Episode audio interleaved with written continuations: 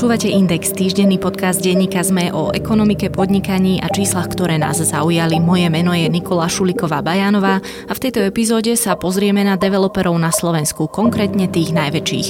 A áno, uvedomujem si, že sa tejto téme v poslednom čase venujeme ako si viac. Realitný trh, nájomné byty, potom praktiky hraničiace so špekulantstvom a to sme sa zatiaľ nevenovali ani novej stavebnej legislatíve, pričom ide o naozaj veľkú a aj kontroverznú tému. Čiže vďaka že to beriete spokojom a môžem slúbiť, že na budúce už bude téma celkom iná. Podcast Index vám prináša spoločnosť EY, ktorá poskytuje komplexné služby v oblasti auditu daní, právneho, transakčného a podnikového poradenstva.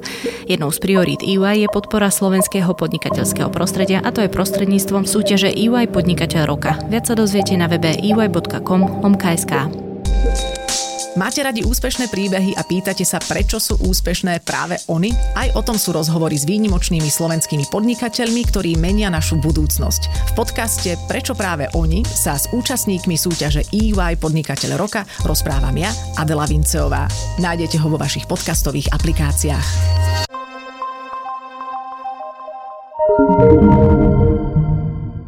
Dnes sa budem rozprávať opäť s vydavateľom The Slovak Spectator Janom Palom a redaktorkou Spectatoru Jankou Liptákovou. Začneme asi tým, čo udiera, verím, že aj inde, ale hlavne v Bratislave do očí. Všade, kam sa pozriem, sa stavia. Aká je momentálne teda tá situácia na realitnom trhu? Ako sú na tom tí developery? Čo sa týka minulého roku, asi ten najzásadnejší, najzásadnejšiu vec, ktorú ľudia videli, sa týkala toho, že ľudia prestali chodiť do kancelárií a začali viacej pracovať z domu. Dostaneme sa možno trošku neskôr ešte aj k tomu, že aký to malo vplyv potom na tie samotné kancelárske budovy, ale vo všeobecnosti sa vôbec, vôbec ten dopyt po bytoch neutíchol a ceny pokračovali v raste. Za tými vysokými cenami sú vlastne tri dôvody. Jeden je vysoký záujem o kúpu bytov, dlhodobý nedostatok bytov a tretie sú lacné hypotéky. Ak by sme to mhm. možno v pohľade cez percentá sa pozreli, tak v tom prvom štvrť roku tohto roku ten rast cien bol pomerne výrazný, kedy domy vzrástli o 16,4% ceny domov a ceny bytov o 8,6%. Čiže to sú veľmi výrazné ceny a veľmi výrazný rast. Na druhej strane zase vieme, že pandémia spôsobila to, že ľudia prestali cestovať. Pomerne veľa bytov ako investičných bolo používaných aj na Airbnb. Čiže sa uvoľnil tento priestor a tieto kapacity pre prenájom aj dlhodobejší, čo spôsobilo, že ceny prenájmov zase medziročne klesli o 15%. Takže z tohto pohľadu je jasne vidieť, že stále sa oplatí investovať hlavne do rezidenčných nehnuteľností alebo nehnuteľností určených na bývanie. A hlavne z tohto pohľadu aj vidíme, že čo sa týka plánovaných projektov do budúcna, tak z tých štvorcových metrov, ktoré sa plánujú, vidíme ten rast a vlastne tie projekty, ktoré sa majú odovzdávať v tých ďalších rokoch, to zastúpenie rezidenčných nehnuteľností bude viacej ako 50-percentné. No ale hlavne je to otázka toho, že v Bratislave chýbajú byty dlhodobo. Je odhad, že Bratislava má na počet obyvateľov jedno z najnižších percentuálny počet bytov, vychádza to okolo 370 bytov na tisíc obyvateľov a ideál by bol okolo 600 bytov. To znamená, že v Bratislave chýba aktuálne okolo 40 tisíc bytov. Dôvodom je, ako uvádzajú experti, že vlastne tá výstavba, nová výstavba nestíha tomu prílevu nových obyvateľov. A tento prílev nových obyvateľov je celosvetový trend. To nie je len otázka Bratislavy, je to otázka všeobecnej urbanizácie. Na celom svete, to je ako šialené číslo, sa týždenne do miest z vidieka presťahuje 3 milióny obyvateľov. Takže netýka sa to samozrejme Bratislava alebo Slovensko, nie je tento veľký trend, takto Jasno. veľký trend, ale deje sa to aj u nás a preto vlastne je stále ten dopyt po bytoch taký vysoký. No a to vlastne prilákalo aj mnohých e, podnikateľov, podnikateľky do tohto segmentu. Začali sa v tomto segmente jednoducho aktivizovať aj takí, ktorí doposiaľ sa nevenovali developerstvu. Ostaňme pri tom rezidenčnom realitnom trhu. Vy ste teda zostavovali rebríček najväčších developerov. Ako to tam vyzerá? Keď sa pozrieme na tento segment, dominuje tam e, developer Kresko, hlavne vďaka svojmu veľkému rezidenčnému projektu Slnečnice, ktorý stavia na okraji Petržalky. Ten má po jeho úplnom dokončení priniesť na trh až e, okolo 10 tisíc bytov, čiže je to obrovský projekt. Jeho súčasťou má byť aj škola, ktorá sa má začať budovať už v ďalšej etape. Takže aj preto Kresko je ako keby výťazom, lebo pozeráme sa pri hodnotení na to, že koľko jednak bytov ten daný developer predal v minulom roku. V tomto meritku zase najviac bytov predaných developerom bola spoločnosť JNT, ktorá predala vyše 800 bytov. Je to vďaka projektu prvého slovenského mrakodrapu a potom tiež ešte takého prístupnejšieho bývania v Trnavke v ovocných sadoch. Takže toto sú veľké projekty, ktoré priniesli a preto potom na druhom mieste je GNT Real Estate.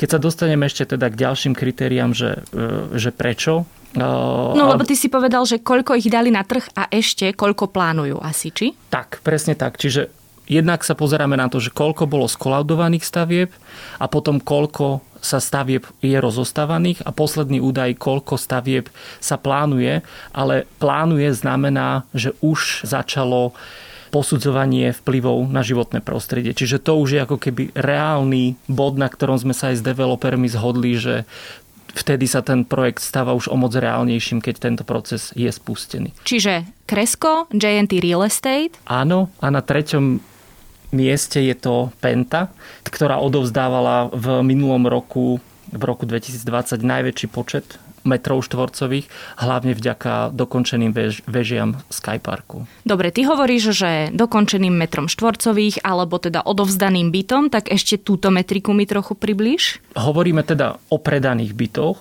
nie odovzdaných a potom hovoríme o metroch štvorcových v nehnuteľnostiach, lebo tam ako keby dochádza stále ešte k tomu, že niektoré nehnuteľnosti majú väčší rozmer bytov, niektoré menší, čiže tam neporovnávame už e, počet bytov, ale skôr celkový počet užitkovej plochy určenej na bývanie. Ja sa pristavím pri tom kresku. Dnes v Slnečniciach, ak mám správne údaje, býva okolo 5000 ľudí a oni chcú dať na trh 10 tisíc bytov? Spoločne presne tak. To je plán celého, celého projektu Slnečnic. Je Čiže to bude ako vlastne malé mesto.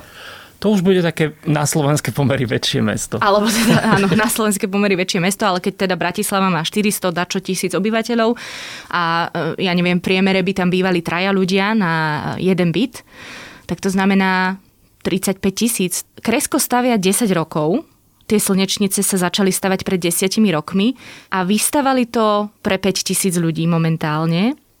Je toto nejaký taký ukazovateľ, alebo teda takéto tempo, akým pribúdajú byty na trh? Že je to 10 rokov pre 5 tisíc? Myslím si, že teraz pri tých slnečniciach to bude už trošku rýchlejšie, lebo ten proces povolovací je pomerne zdlhavý, ale potom už ten proces výstavby je, je rýchlejší a aj podľa tých čísel, čo nám Kresko dalo, tak ako keby plánuje aj tie ďalšie fázy budovania začať do roku 2024 ako poslednú z tých fáz, takže tým pádom vyzerá, že to bude rýchlejší proces. Urychlené. Mhm.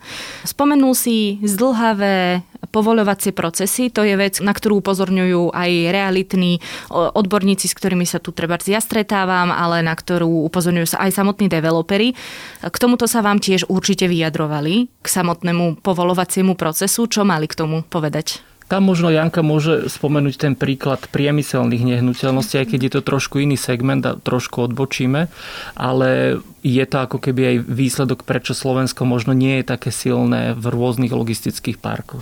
Áno, napriek tomu, že Slovensko je v strede Európy, má veľmi výhodnú polohu z tohto hľadiska, križujú sa to všetky možné cesty, stále ten potenciál nie je dostatočne využitý a nedarí sa nám pritiahnuť tie najväčšie firmy.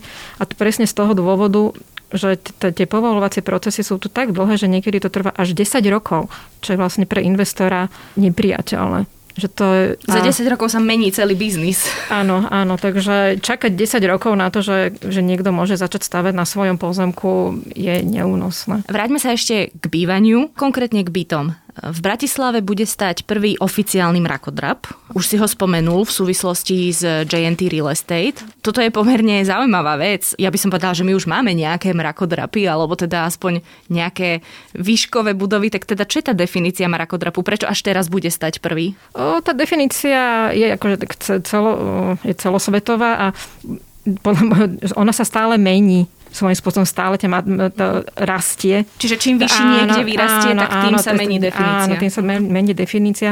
Že vlastne ten prvý mrakodrap, ktorý na Slovensku vyrastol, bol Manderlák. To bolo v 30. rokoch minulého storočia, ten mal 45 metrov. Takže a, a ten si veľmi dlho, ten si 10 ročia držal tento svoj rekord a potom až začali pribúdať v Bratislave mrakodrapy ako... E, Národná ve, banka. Národná banka pri, pribudla ako jedna z tých posledných, ona má 111 metrov a tiež si dlho držala rekord, že bola najvyššou budovou.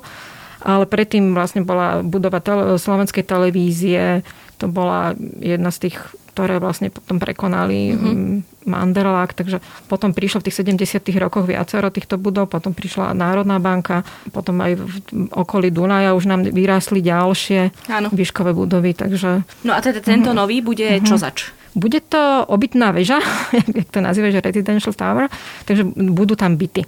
A mm-hmm. bude mať teda 168 metrov, čo je viac ako trojnásobok toho našeho prvého mrakodrapu. A teda už rastie.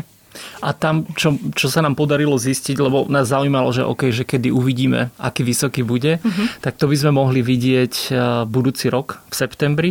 Momentálne sa podarilo dokončiť, dokončiť už prvé nadzemné podlažie a plán je taký, že každých 11 dní by malo mhm. pribudnúť ďalšie nadzemné podlažie. Takže... To sa mi zdá veľmi rýchlo. Ja teda rozumiem, že oni majú prepočty a podobne, ale e, mne príde, mne osobne príde toto tempo rýchle. Mhm. Ale, ale tak to býva vždy, že, že kým sa vykope ten základ, tak akože vnímame to, že sa tam niečo deje, ale potom, keď tie budovy začnú rásť nad zemou, tak už, už to ide rýchlo. Tak jasne, potom ešte vybavenie e, celého toho vnútra bude chvíľku trvať, ale tú samotnú stavbu a jej výšku uvidíme teda uh-huh. ak všetko pôjde podľa plánu budúci rok v septembri.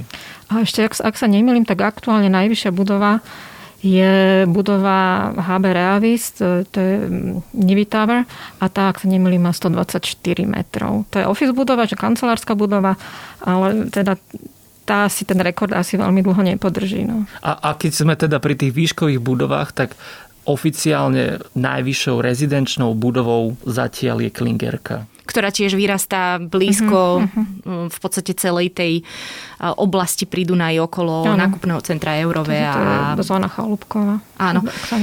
Musím inak povedať, že kto nebol povedzme 5 rokov v Bratislave a teraz by sem prišiel, tak by niektoré časti ani nespoznal.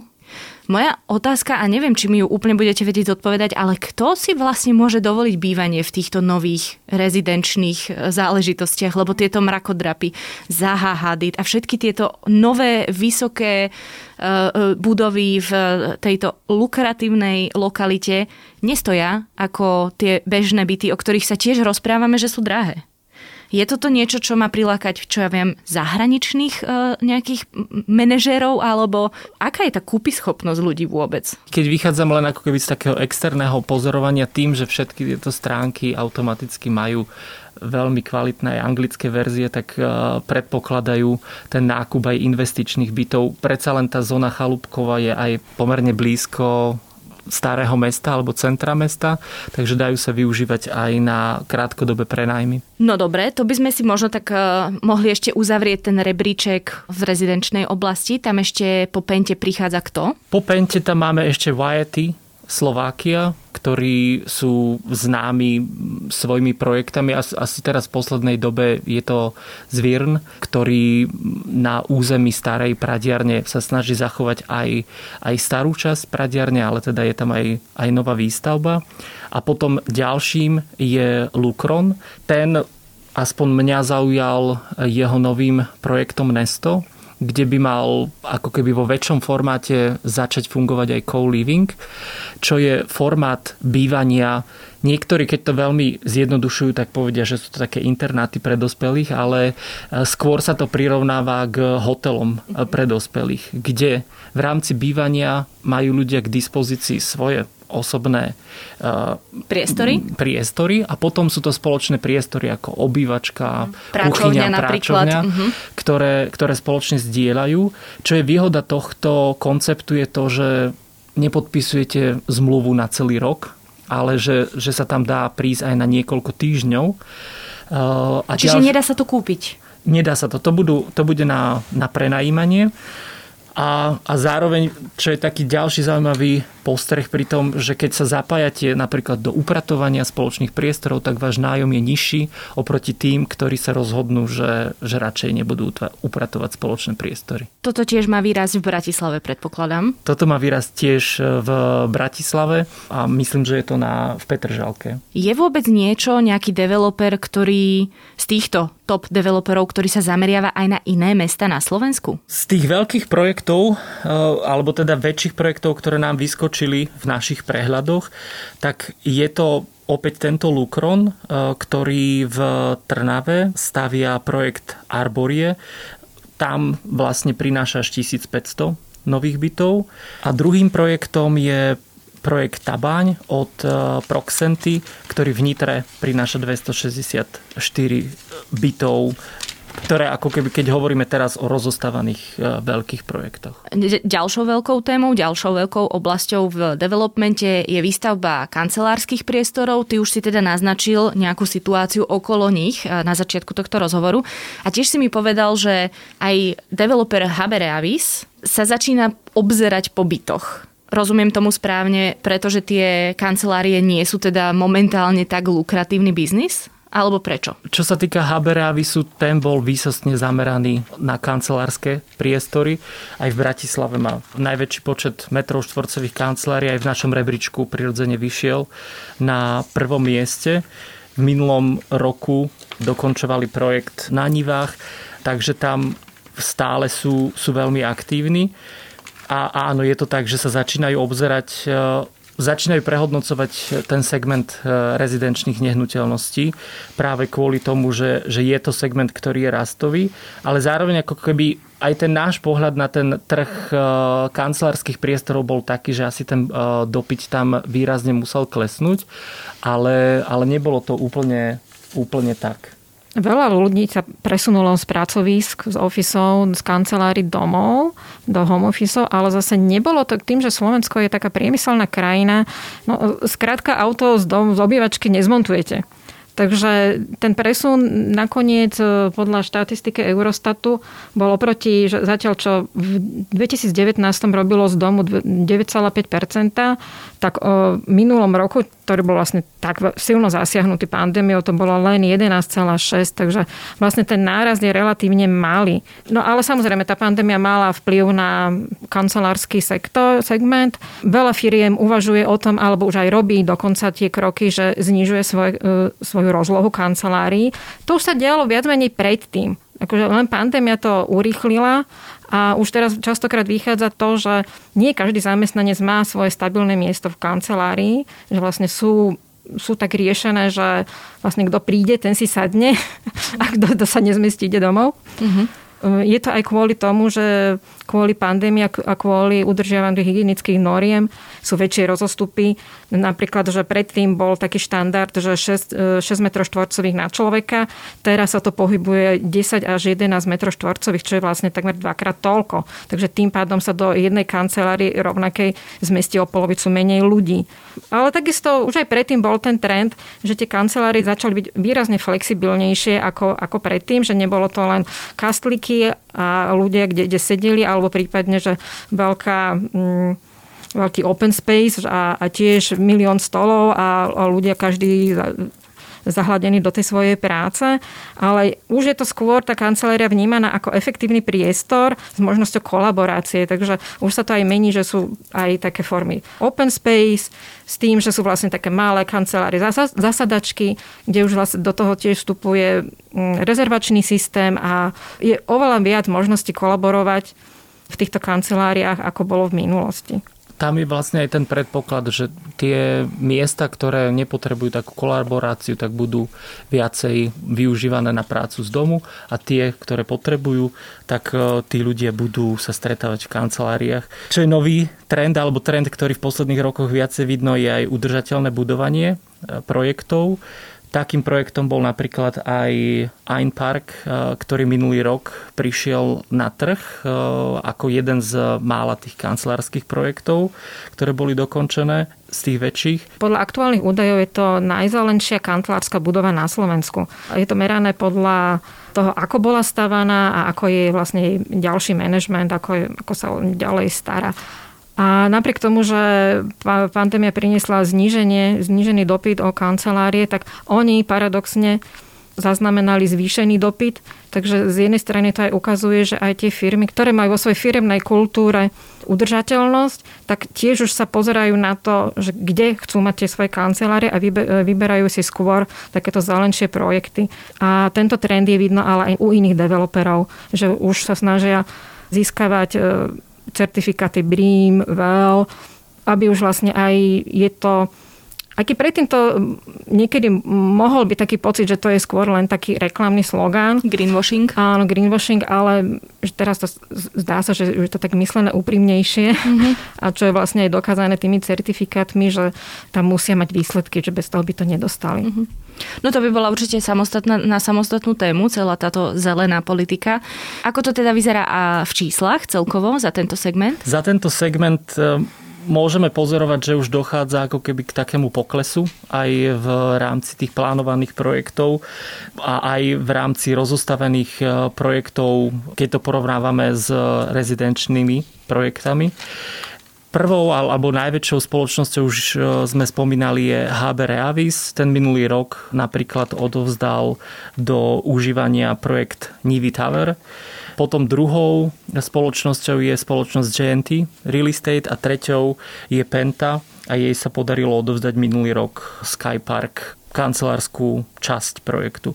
V Skyparku má vyrásť, majú vyrásť ešte dve veže. Jedna sa začala stavať už teraz, to je posledná rezidenčná štvrtá väža a má pribudnúť potom ešte jedna kancelárska väža. Ostávajú nám ešte dve kategórie, retail a priemyselné nehnuteľnosti. V podstate tam ste tiež zostavovali rebríčky toho, kto je najväčší. Tam by som si dovolila povedať aj, že sú developeri, ktorí sú menej známi už, že to nie sú tie mená, aspoň nie väčšina z nich, ktoré by ľudia bežne rozoznávali. V každom prípade s retailom to vyzerá ako? Retail tam môžeme vidieť to, že už nebude dochádzať k nejakému veľkému budovaniu obchodných centier, k čomu ale dojde tento rok v septembri, dojde k otvoreniu najväčšieho obchodného centra projektu HB Reavis Nivy, ktoré bude mať až 103 tisíc štvorcových metrov, čiže dostane sa na prvé miesto medzi obchodnými centrami. Doteraz z rebríčku obchodných centier kráľoval avión, ktorý mal 101, takže asi si to naplánovali tak, aby tesne ten avión prekonali. A potom v, v rebríčku obchodných centier dojde ešte k jednej zmene, lebo dochádza k rozširovaniu eurovej o ďalších 25 tisíc metrov štvorcových, čiže... Čiže nielen mrakodrap, ale aj Presne tak, ďalšie to je, to je súčasťou, to je súčasťou ako keby celého toho projektu. Takže potom celá Eurovea bude, bude na treťom mieste svojou rozlohou niekde okolo 90 tisíc metrov štvorcových. Ale z tých projektov, ktoré sa chystajú a ktoré spomínajú retail, ale viac menej to nie je už retail, je to, že retail and entertainment, takže obchodné priestory a zábava, tak to je napríklad veľký projekt na Trnavskom mýte, Nový Istropolis, ktorý počíta s tým, že by jeho súčasťou malo byť veľké kongresové centrum a teda aj nejaké obchodné priestory. A potom druhým takým projektom, ktorý opäť prináša niečo do, do zábavy, tak to je spoločný projekt alebo pokračovanie River Parku, kde spolupracuje Kresko z JNT a tam by malo vzniknúť podľa plánov planetárium, ale tak uvidíme, že, že čo bude v realite. V segmente tých obchodných priestorov tam sú ešte známe mená a tam práve vďaka dokončovaniu tohto veľkého nákupného centra uh, Nivy je to HB Reavis na prvom mieste, potom je to GNT Real Estate a na treťom mieste je Penta. Mhm, jasné. Potom ten priemysel, Priemysel, tam presne je to tak, že, že tam tie mená nebudú vôbec známe, lebo obyčajne je to tak, že developeri, ktorí sa venujú priemyselným nehnuteľnostiam, zostávajú hlavne v tomto segmente. Je to segment, ktorý reaguje na trh e, rýchlejšie, aj keď vieme, a spomínali sme už to, že spustenie projektu a povolenie výstavby je pomerne zdlhavé. Developeri v tomto segmente to riešia tak, že majú scelený pozemok, v rámci ktorého len postupne pridávajú budovy. Čiže veľakrát už majú k dispozícii aj stavebné povolenie na to, aby mohli spustiť výstavbu a riešajú hlavne na základe dopytu. Že keďže je tá výstavba pomerne rýchla, dá sa zrealizovať aj za pol roka, nie je to nejaká zložitá konštrukcia, tak e, špekulatívna výstavba nie je úplne, úplne typická, aj keď sa k nej niekedy developeri v tomto segmente uchylujú. Najväčším developerom je Petri Logistics, ktorý má po Slovensku 6 parkov. Potom druhým, a možno pomerne veľa ľudí ho pozná, keď ide z Bratislavy, pri Senci je veľká rozloha skladov, tak tie vo veľkej miere patria spoločnosti Prologis a tam má veľkú koncentráciu týchto vecí a potom treťou v poradí je spoločnosť CTP Invest, ktorá má na Slovensku až 11 projektov v rôznych lokalitách a aj na základe priestoru, ktorý má k dispozícii na ďalší rozvoj a ďalšiu výstavbu, je možné, že, že táto spoločnosť bude, bude raz ďalej. Ja sa teraz veľkým oblúkom vrátim k tomu, čo asi aj našich poslucháčov zaujíma najviac, a to sú teda tie byty. Keď sa tu rozprávam s odborníkmi, oni hovoria, že na to, aby klesali ceny, potrebujeme dostať na trh viac bytov a viac nájomných bytov.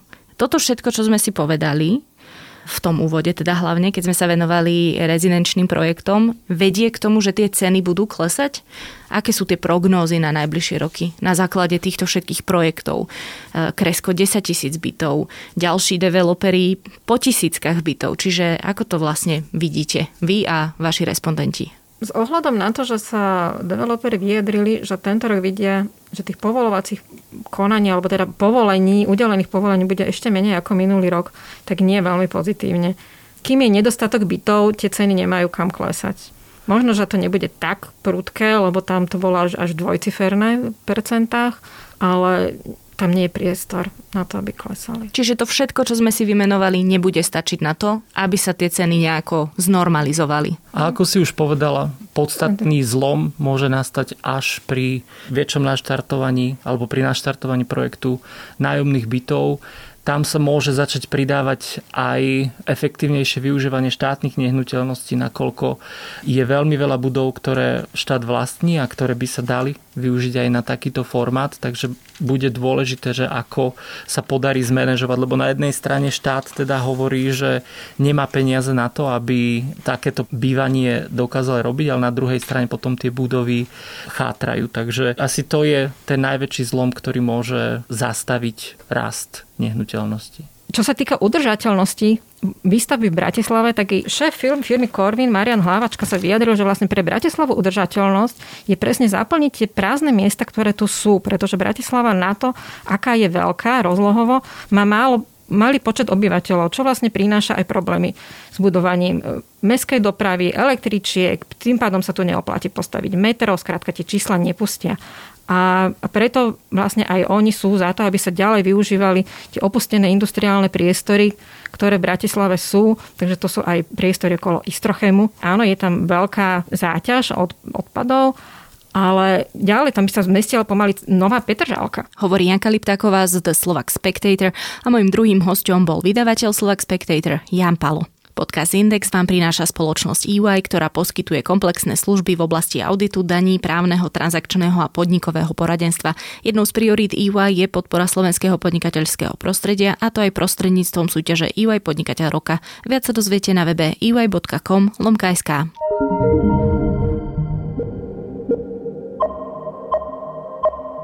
To je na tentokrát všetko. Počúvali ste Index, ekonomický podcast denníka ZME. Ak mi chcete poslať pripomienku, nápad na tému či doplnenie, ozvite sa mi na nikola.bajanová.sme.sk. Podcast Index môžete vo svojich podcastových aplikáciách, ktoré to umožňujú, aj ohodnotiť. Ak to chce, môže sa pridať aj do nášho podcastového klubu na Facebooku. Ďakujeme, že nás počúvate. Vypočujte si rozhovory s úspešnými slovenskými podnikateľmi a ich príbehy, ako sa nimi stali. S účastníkmi súťaže EY Podnikateľ roka sa rozprávam ja, Adela Vinceová. Podcast Prečo práve oni vám prináša spoločnosť EY.